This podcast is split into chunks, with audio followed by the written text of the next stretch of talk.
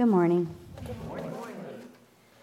Our scripture reading this morning comes to us from Deuteronomy, and it's chapter 18, verses 15 through 20. It's in your notes and on page 153 if you want to follow along. A new prophet like Moses. The Lord your God will raise up for you a prophet like me from among your own people. You shall heed such a prophet. This is what you requested of the Lord your God at Horeb on the day of the assembly, when you said, If I hear the voice of the Lord my God any more, or ever again see this great fire, I will die. Then the Lord replied to me, They are right in what they have said. I will raise up for them a prophet like you from among their own people. I will put my words in the mouth of the prophet, who shall speak to them everything that I commanded. Anyone who does not heed the words that the prophet shall speak in my name, I myself will hold accountable. But any prophet who speaks in the name of other gods, or who presumes to speak in my name a word that I have not commanded the prophet to speak, that prophet shall die. This is the word of God for the people of God. Thanks be to God.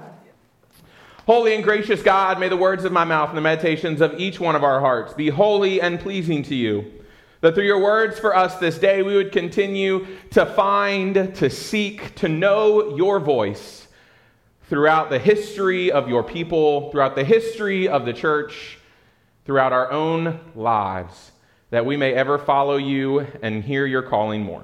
It's in your Son's name we pray. Amen. Amen. So, hot take here, and hopefully if anybody from the United Methodist denomination is listening to this, just earmuffs for a second. So I have like this love-hate relationship with the United Methodist ordination process, not just because it took me like a decade to get through it. And that may seem like you're like, oh yeah, I mean, how you're what, like 34? No, yeah, it literally took me from the time I was like 18 until I was 29 to get through the Methodist ordination process.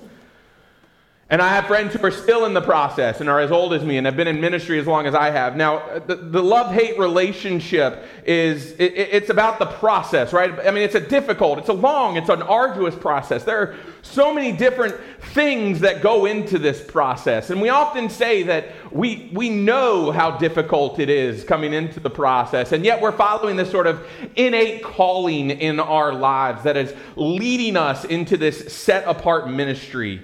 All right, this process, it involves getting certified by your local church. That is your local church saying, yeah, we see something cool in this guy, and he's a troublemaker now, but we think maybe God will like work God's magic in him and make him an okay person.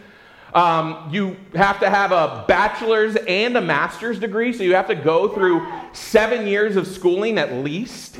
You have to write papers upon papers upon papers, go through interviews, psychological evaluations to make sure you're crazy enough to do the job, physical evaluations because then they just stop doing that anymore.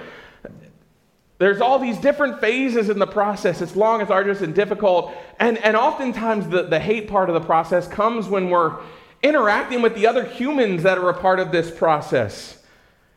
Right? Oftentimes we enter the process thinking and trying to discern God's call in our lives, and we get frustrated because we come up against all of these obstacles when we're trying to do it. I was continued by my district committee on ministry. I was continued once before I was provisionally ordained. And you look and you see, it's like, our pastor, he makes fun of himself a lot, but he's still a pretty good pastor. Pastor, how'd you get continued twice? Friends, I know, and I've wrestled with those demons, but I also have friends who are probably better pastors than I, and it's this long, arduous process. But I think the sentiment behind a lot of the difficulties that we experience in this process come from passages like this, right? And sometimes I honestly wish that not just for our pastors, not just for all of our clergy, both elders and deacons alike in our church, but also within our lay leadership, finding ways to implement verses like this that help us to discern this nature in which we are God's voice for God's people. We look at how this calling from God should be present in the life of our church, especially in the life of the leadership of the church, right?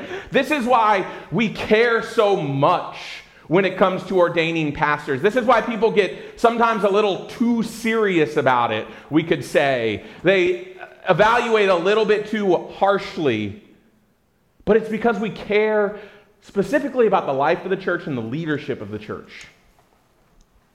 We know we have to be careful about who is in our leadership, not because we want to exclude anybody, but because we want to make sure that we're matching gifts with areas of leadership. Right? We don't just want to put somebody in the leadership of the church for the sake of putting them in leadership in the church. We want to make sure that they fit. We want to make sure that they are following what God is calling them to do. We want to make sure that they're effective in that ministry, that as they're going through it, we want to make sure that they continue to be vital in the life of the church in that way, right? Making sure that either they continue to hear that calling, that they're avoiding burnout, right? This is the process of taking deep care of this calling, of this vision that God offers to us. And today we're exploring what that looks like. We're exploring this promise from God, this prophecy in the book of Deuteronomy. You know, this calling comes from God through, I like to call him the somewhat OG prophet Moses. He's like the original prophet, right? You know, I mean, we've got Abraham and Isaac and Jacob, and they kind of had their different roles, but Moses is really like the first like prophetic character that starts to come about in Scripture. When we start looking in the book of Exodus, he's really the one that attaches on to God's calling for God's people and really begins to take this prophecy into and start to form the nation of Israel, God's people throughout the Hebrew Scriptures. And as we're looking in the midst of this series, we've already looked at the nature of what we are called to do through this passage. And again, it's diving deeper into this idea of discernment, right? We've moved our way in this series. We started out with this affirmation of God that happens in the midst of our proclamation and affirmation of God's love in our lives, our acknowledging of the work that God is doing, and God affirming who we are. Not necessarily affirming that I am Andrew, but affirming that I am a child of God, affirming that I am blessed, affirming that I am part of God's great plan across creation, and for each and every one of us who take those vows. Right then to the sheer act of learning to listen to God's proclamation in our lives. What is God calling us to do? How are we attuned to God's voice in our lives? All the way to where we were last week, where we look at the presence of God's grace in that proclamation and the transformation that takes part when that proclamation is present. And in all of this is this idea of discernment, right? I brought it up a couple of times throughout this series. I brought it up during the sermon on Samuel. I brought it up a little bit last week, this idea of discernment and how we are discerning the role that we play. So the question is, how do we discern? Sorry, I got ahead of myself. How do we discern? And then also, how do we play this role of helping others discern, right? And this is the question that we're looking to answer today as we look at this prophecy. Because while we may not be prophets, as we look at this term in the Old Testament, we are proclaimers of God's word to some extent. And when I say proclaimers, I don't necessarily mean that you're always necessarily speaking, but the way that we act, the way that we live, the way that we do things, the way that we live into God's calling in our lives. We are proclaimers of God's word. And in the great wisdom of Uncle Ben from the Spider-Man comic books, with great power comes great responsibility. And so when we think about this role that we ourselves as disciples play in this church, we look towards passages like this to help us understand what God is truly calling us towards. In fact, an Episcopal rector from a commentary I read this week said, "The task of determining God's word to us requires a great effort on our part and a willingness to listen for the word that challenges all that we hold dear and believe to be true. The word of God is indeed difficult to bear and to hear, but the alternative, that is being cut off from God, unable to look beyond our human limits and see God's dream, is untenable," right? We cannot live in that life. We must be connected to God, but we all also must make sure that we are connecting with God in the way that God calls us to connect, that we are discerning, understanding, proclaiming God's word as God calls us to do so. And so we have this warning of sorts here in Deuteronomy, not to dissuade us from doing it, right? Not to scare us away from either being prophets or being proclaimers of God's word. No, and I mean, it sounds like it, so it's going to be weird, right? No, God is trying to welcome us to consider this role that we are called to play across creation, right? In the same moment, God is projecting the tenderness of God's word with this responsibility that we have. It's not that we shouldn't take on this responsibility, but we must make sure that we are careful with it. It means we must be constantly attuned to God's working across creation. We must be attuned to God's word through Jesus Christ and attuned to the power of the Holy Spirit to transform each and every person in creation through God's grace. And when we look deeper into this calling, we can hear God addressing the concerns of God's people and God's desire for those who follow him. Right? The people of Israel, they're concerned because Moses is getting older. And they know as well as anybody that one day Moses will no longer be with them. And they will have to find a way to continue to move forward. Right? This is something that we are all too familiar with in the church. Sorry, folks, I will not be here forever. I will either get moved to the bishop or I will retire. I might die. Who knows? Like, I don't know what tomorrow holds, right? And so what's my job? What's my responsibility as a pastor is to make sure that during my time here, while I am your pastor, that I am creating a space where we are all growing in God's grace and God's love, where we are discerning who God is calling us to be. And so the nation of Israel, right, they're getting close to the end of this time where they see Moses is getting older, and they're thinking to themselves, oh, Lord, what is going to happen when Moses is no longer with us? Because for the most part, they have heard the word of God through Moses. And this is especially precarious because they are hearing the word of God through Moses, right? In this time in Israel's history, the Old Testament, the Hebrew Bible, the Jewish scriptures, they are not written down. Right? In fact, the first recording of the writing of any of the books of the Old Testament doesn't come until the Babylonian exile in the 500s BC. That's the oldest recorded text we have of the Old Testament. And so they are passing a lot of this information orally throughout their tradition. And so they rely on these prophetic figures who are conveying God's literal word to them. Right? The word of God was passed through priests, through prophets. And so we can begin to understand why the Israelites are so scared about losing Moses, their primary prophet, their interpreter of God. Remember, Moses is spending time up on mountains, long periods of time. What was the succession plan? What was going to happen? Who would they be able to trust? And then we hear, right, Moses conveying to the people of Israel, the Israelites, what God has told him. And says, I will raise up for them a prophet like you from among their own people. I will put my words in the mouth of the prophet, who shall speak to them everything I command. And so here's something interesting that I always think about when I read these prophetic messages in the Old Testament. Is this is as much a warning, right? Because we hear what happens when people will not follow God's word, but it's a prophetic promise. But the cool thing about it is that God gives this to Moses because God wants Moses to share this with other people.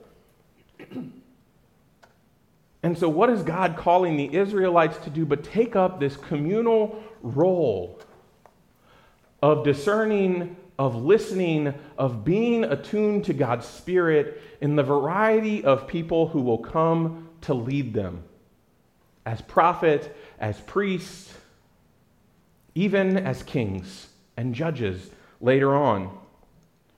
Right? And what we see all throughout the Bible, that there are times when the Israelite people, they are on top of everything. And they're like, God, we are in tune with you. This prophet that you have sent us has helped us. and has given us great bounty. And then there are other times where it's like, are you sure you guys were listening?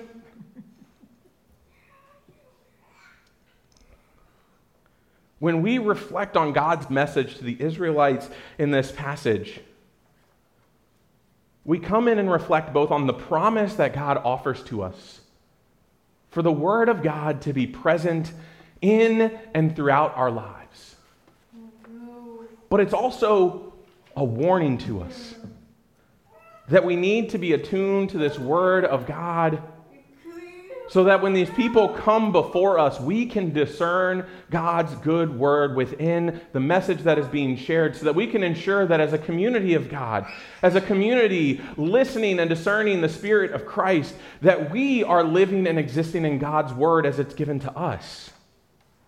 Right? We look at the word of God through the lens of Jesus, and we see how God is calling us, all of us, to come together, to gather together just like the Israelites, and to look and to seek people who will help to teach us God's word, but also for us to be able to know and discern God's words in our own hearts as well. That this is not a single thing, right? I, Andrew, do not determine God's word, but we as a community discern what God's word for us is. God endows us with wisdom, with tradition, with the calling of God's kingdom for humanity. And when we consider how we are called to share God's word, right? Like we interpret the prophets, like we interpret the priests in the Old Testament, that we too are proclaimers of everything God offers to us. And so we consider what God's word for this body, for this community, for this congregation is. And as we seek to live in the midst of God's word, God's vision and purpose for us, the working of Christ within us, we are given a calling. And so here comes the next question that we inevitably ask, right? This idea of sharing God's word, it can feel like a burden, right? Because we don't want to get it wrong. It's something very tender, it's something very holy, and we don't want to get it wrong. We want to do right by the Lord we believe in. And so how do we know that what we are sharing is truly God's word? Right? We hear the words at the end of this passage, right? We hear that warning.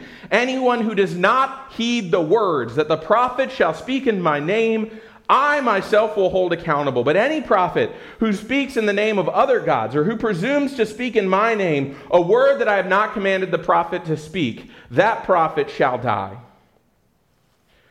Well, that makes me feel really good standing up here. I think I probably should get my will in order. Now honestly, this is where it gets difficult, right? Because this is where the heart of sort of the brokenness of humanity is on display. Right? We are a broken people. We are in the midst of restoring the image of God within us and within creation. And so we claim this timidness around God's word. Or sometimes we do God's word injustice. And that's why when we look at processes like the ordination process in the Methodist Church, or the way we try to raise up leaders within our congregations, this is often why these processes seem arduous, seem difficult, seem sometimes burdensome. And yeah, when the worst of them comes out, it really upsets us, because we do know it is such a holy and sacred process. Right, as I said, it's tempting to just hand the reins, to just let any old person take over. But with that comes this opportunity that maybe we do get led down this stray path. And so the responsibility it places on those of us who are here, those of us who are, when we talk about ordination, those who are part of the United Methodist denomination who take part in that process, those of us who are here who are discerning future leaders for this community, this church, right? We don't want to just hand the reins over, because we care so deeply about what God is doing here that we want to make sure that we are leaving in the hands of this community God's word. And even hearing something from Christ where Jesus talks about in Matthew 7, beware of false prophets who come to you in sheep's clothing, but inwardly are ravenous wolves. But then Jesus gives us a little bit of help in that respect. Because he goes on to say, and speaks for a little bit longer, but he says, you will know them by their fruits. All right, we take God's word seriously. Trust me when I say I take God's word as seriously as the next person. Right? To know that we must discern God's word in the context of the word in Jesus Christ. We consider how we are discerning God's word across this community. And when we consider someone having heard God's word, receiving a calling from God, it's our role, it's our responsibility to help in that discernment, to lead them down that path, to not just hear the calling, but to discern it along with them and then to see the fruits or the lack thereof. We have to take what is before us in our tradition, the way that we form this understanding of God working within us, right? The Gospels introduce us to Christ. And the holistic nature of God before us in Scripture at large invites us to explore the beginnings of who God is in humanity. And we then, in the Methodist Church, we kind of continue that journey as we look through the traditions of not just the United Methodist Church, but the church at large, the church throughout history, learning from where we have been, trying not to make the same mistakes over and over again, the 2,000 years that have preceded us. We bring in our own moral reason and understanding grounded in God's Spirit. And lastly, and almost as important as the two that preceded is our own experience of who God is in our lives. All of this, it offers us this theological grounding. We call it the Wesleyan quadrilateral in the Methodist, in the Wesleyan traditions. The Episcopal Church, they take out the experience aspect of it, and they call it their three-legged milking stool. But it's this idea that our theology does not just determine itself off of one thing or even nothing, but our theology is an intentional process of discerning God's word for us. And we're all reminded by Christ that it is the fruit of our life of faith that shows the nature of our discipleship. And so we take all this learning in the midst of ourselves and in the midst of our community, right? None of us learn independently. We're called into conversation. We're called into relationship. And so if, for example, we read a passage of Scripture that may trouble us, you can come to your pastor to discuss that. We can gather together in a small group and discuss it and unpack it a little bit more and what it means for us. And we put this emphasis on how we are intentionally listening, understanding, and unpacking God's word. How we discern in community, but also the fruits or lack thereof come on display for us. Right? And this is something we see playing out in our contemporary time, right? We see people who proclaim to be teachers, preachers, priests, prophets. And when we look at the fruits, sometimes the fruits of their ministries are hurt, our pain, our suffering, all in the name and under the guise of God's word. This is why we become so careful, so timid, so reserved about what it means to truly proclaim who God is for us. And yet we have this promise here before us, and all we ever focus on is the warning. And we allow it to squash our own calling to share who God is, to allow God's voice to be present, not just in our hearts, not just in this church, but all across our communities.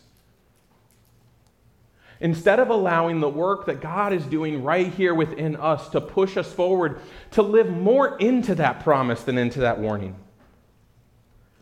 To live more into that promise that it does not matter. Right? That God is telling the Israelites, look, don't worry about who your leader is. I'm going to handle that. God's like, I got you, bro. We're going to get through this. You got to trust me. And you got to trust that these leaders that I hopefully put in front of you, you need to be a part of this, of leading and guiding forward. And we see when Israel doesn't do this, they are led into the wilderness. They are led into exile. When they fail to listen to who God puts before them, they crumble. Now, in this message, I put a lot of responsibility on myself. But I've also put a lot of responsibility on each and every one of us. Because we are all together as a community discerning where it is God is leading us. What is the voice? What is the word that God is offering to Beach Grove? Right? We are called to be a visible church without walls. Right? We are called to strengthen our local community by connecting needs to resources through partnerships, right? That is our vision. That is the word that God has offered to us here at Beach Grove. And so what do we do when we gather together? We discern how we live into that vision. What is the word that God is calling us to go and to share with others, to go and to give to others? And so we hear God's word amongst us, right? The example of Christ working in and through us, continuing to mold us into this perfect love that God has envisioned for each and every one of us, being sanctified by God's grace, right? We live into that, always looking towards the people that God is creating us to be. And we gather around in community, discerning, being guided, led, and instructed as we go on this journey together. Right, this is why I'm here. This is why we have leaders within our congregation whom we lift up to help move along with me. Right? I'm set apart. I'm not set above. I'm here on this journey with you. I feel like I really should get down on the bottom step. Right? And all, as always, like if you need help discerning God's call in your life, if you need help discerning what God's word for you is, like I am here. I'm available to sit with you. I'm available to chat. I'm available to pray. But we're left with the question of how is God speaking to and through each and every one of us for the work that God is calling us to do, both as individuals and as a community together. Amen.